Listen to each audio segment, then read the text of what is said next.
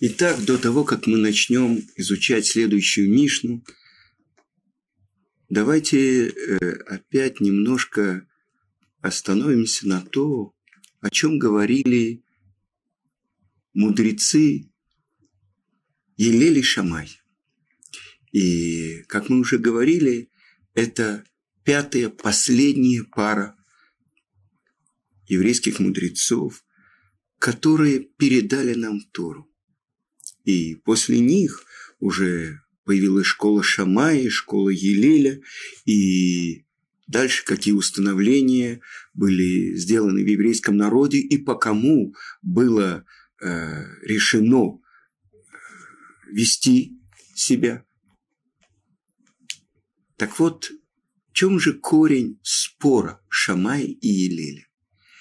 И сказано, что это спор во имя небес, и это и это слова Бога живу. Но давайте посмотрим. Сказано, что Шамай, он настолько был требователен к себе прежде всего, чтобы реализовывать волю Творца в мире, прежде всего через изучение Торы, а дальше через соблюдение Торы. И сказано, что Шамай, он всегда ел от субботнего стола. Если он видел какую-то хорошую, э, скажем, бычка, он покупал его в честь субботы. Но если на следующий день он видел какого-то бычка более э, хорошего, то этого он зарезал и съедал сегодня, а следующего оставлял на субботу. И так все время, что он находил? Цель этого мира – шести дней творения, чтобы достичь субботнего дня. Ну, чем же отличался Елель? И сказано, что Елель отличался тем, что он в пятницу выходил и покупал в честь субботы. Но он настолько полагался на Творца, что Творец ему пошлет самое лучшее, чтобы это было в честь субботы. Два разных подхода. И наши святые книги объясняют, мы учили то, что говорит Елель. Будь из учеников Аарона, люби Тору, люби творение и привлекай их, приближай их к Торе. Шамай, казалось бы, э, строгость закона, сделай постоянным занятием изучение Торы, но с другой стороны, говори мало, но делай много. И главное, принимай каждого человека доброжелательно. И то, что мы учили, то, что сказал Елель в праздник Суккот. Если я здесь, то все здесь. И Маникан, а Колькан. И мы говорили, что они, я, это одно из имен Творца. И что Елель имел в виду, если я здесь, то есть если Творец здесь, то все здесь. Но через кого открывается Творец? Я являюсь тем его представителем, через которого он раскрывается. И это очень важная вещь. Сказано так. Они решен, Ваня Харон, говорит Творец. Я первый, я последний они. И это то, что говорит Елель в Мишне. Им они кан, а. А если я для себя, если не я для себя, то кто я? А если не только для себя, то кто я? А если не сейчас, то когда? И мы понимаем, что здесь заключен очень важный ключик к пониманию. С чего все начинается? Осознание человека, самого себя. Сказано, сказано ведь в Торе, полюби близкого твоего, как самого себя. То есть все начинается с моего осознания.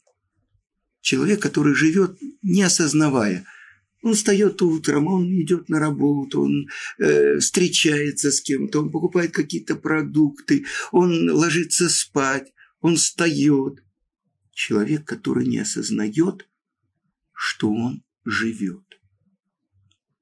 Не осознает, свое «я». Он еще до того, как начинаются его обязанности по отношению к Творцу, по отношению к другому, но прежде всего по отношению к самому себе. Если он не знает, что есть он, так вот это с этого «я», они, начинается осознание человека. Я есть. Если я знаю, что я есть, тогда я могу понять, что есть и ты. С этого начинается мой первый шаг. А в какую сторону должен быть этот шаг? Что то, что неприятно тебе, не делай другому. Это ключ, который дает не еврею Елеля Закен. Потому что в этом все еврейство. Если я могу поставить себя на место другого, значит, я уже с трона, на котором помещено мое огромное эго, я его чуть-чуть сдвигаю, я теснюсь, есть другой. И тогда я могу воцарить царя. Я снимаю корону с своей головы и отдаю ее тому, кто меня послал в этот мир. Это основа всего. Мое «я», которое может постичь Анухи, того, кто открывается с горы Сина и говорит, «Я всесильный Бог твой, который вывел тебя из земли египетской, из дома рабства». И поэтому открывают наши святые книги и говорят, что человек, он может осознать, понять только то, что подобно ему. И потому что Творец хотел, чтобы человек постигал Творца. Он сотворил так, что человек называется малый мир, а весь сотворенный мир называется большой мир. Человек называется человек, Адам. И весь сотворенный мир называется Адам. По подобию на человека сотворил Творец этот мир, чтобы, осознавая, постигая себя, человек мог постигать Творца через его творение и через ту мудрость, которую Творец ему дал, заключив ее в Торе. И сказано так у пророка Ирмияу чтобы не хвалился богач своим богатством, чтобы не хвалился герой своей мощью, чтобы не хвалился даже мудрец своей мудростью, но вот этим, чтобы хвалился человек. Аскель в яде оти, постигая и осознавая кого? Источник своей души, самого Творца. И это основа «я». С другой стороны, всегда, когда человек находится в обществе, есть определенные законы общества, есть определенные правила, в которых он, как сказано, что все ручьи стекаются в море. Итак, когда есть некоторая общность, у нее есть определенные законы, общие для всей этой общности. И это то, чем занимается социальная психология, управлением массами. Еврейство – это всегда индивидуальность. Это всегда одна личность. И это так сказано, что Творец сотворил мир, все животные сотворены по их виду, а человек был сотворен, сотворен единственный. И учит так Мишна в трактате Кидуш, чтобы сказать тебе, что если ты убиваешь одного человека, этим как будто ты уничтожаешь весь мир. А если ты спасаешь одного человека, этим ты спасаешь весь мир. Так вот, еврейство – это всегда мой личный шаг, мое личное открытие Творца. Поэтому это не может быть верная дорога. по которой идут дружными колоннами товарищей.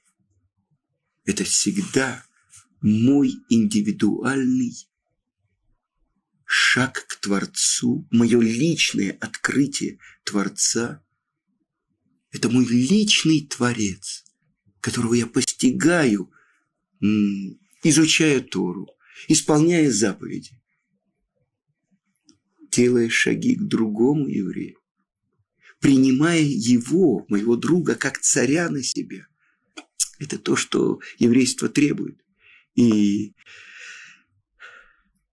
очень важные вещи. Как человек смотрит на другого.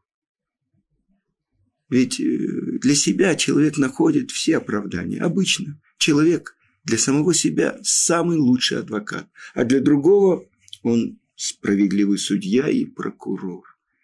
Но еврейство требует другого. Чтобы ты нашел оправдание для другому, для другого еврея, даже если ты видишь, что он ведет себя не очень. Почему? А может, у него есть какие-то обстоятельства. А может быть, я чего-то не знаю. Не суди другого, пока ты не оказался на его месте. Нелегко судить. Я сижу в белой чистой рубашке, а он валяется где-то там. Я хочу сказать, что не было такого человека, трудно было найти такого человека, которого бы ругал Равицкак Зильбер. Что память о праведнике была благословенна. Он всегда мог находить оправдание для какого-то э, другого еврея. Но только один раз я видел, как он сказал, что этот человек злодей. И это он говорил про э, известного общественного деятеля в Иерусалиме, который сознательно заставлял других евреев нарушать субботу, нарушать еврейские праздники. Этот злодей. Это один человек, э, имя которого я слышал, так говорил Равицкий. С другой стороны – Э, я был на семинаре, который организация Рахим делала для лекторов. Для лекторов. Э, и там был тоже Равицкак. И говорили о чем-то. И Равицкак сказал, все люди обманщики. Что? Это он говорит. Все обманщики.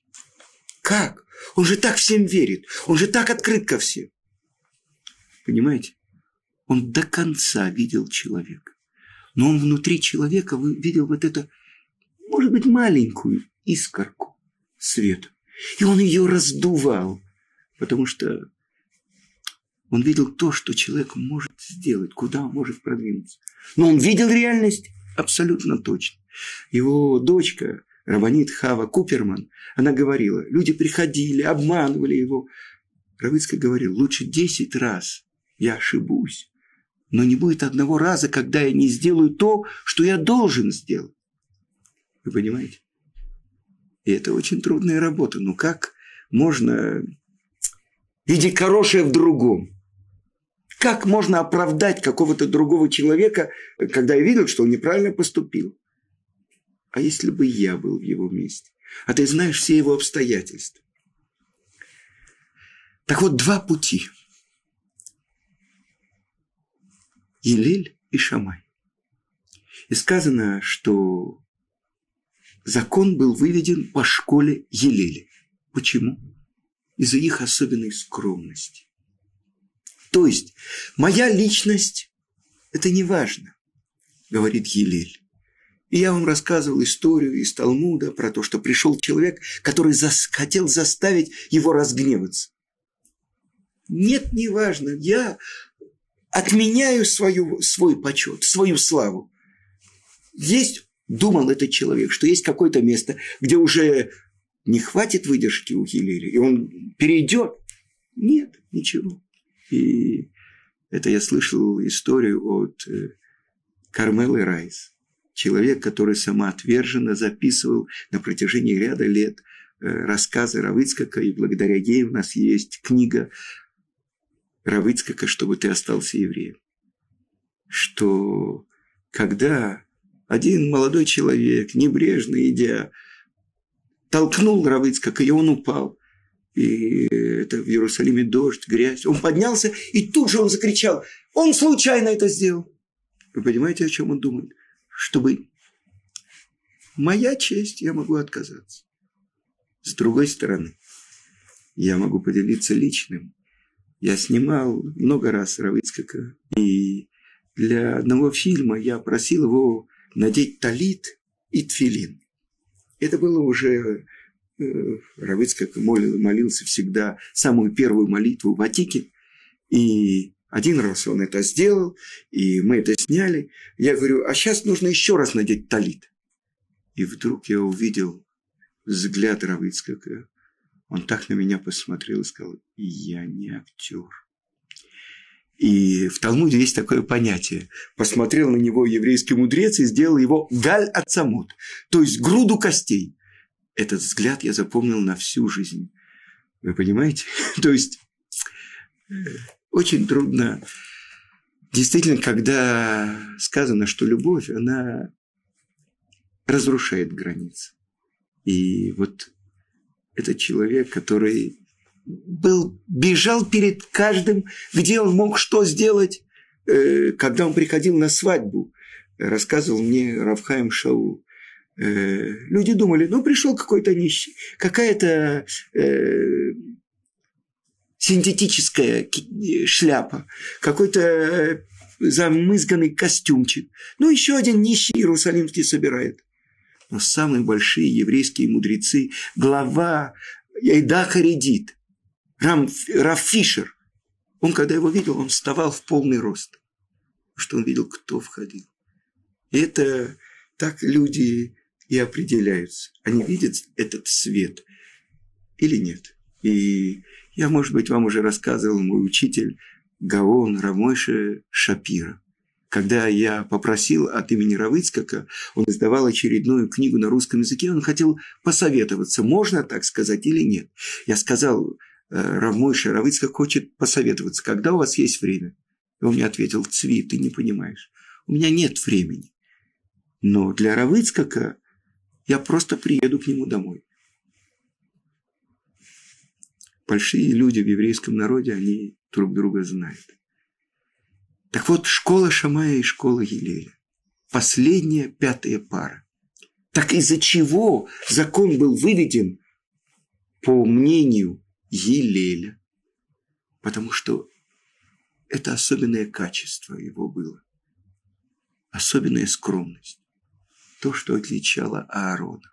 И то, что сказано, что будь как Елель, и не будь как Шамай.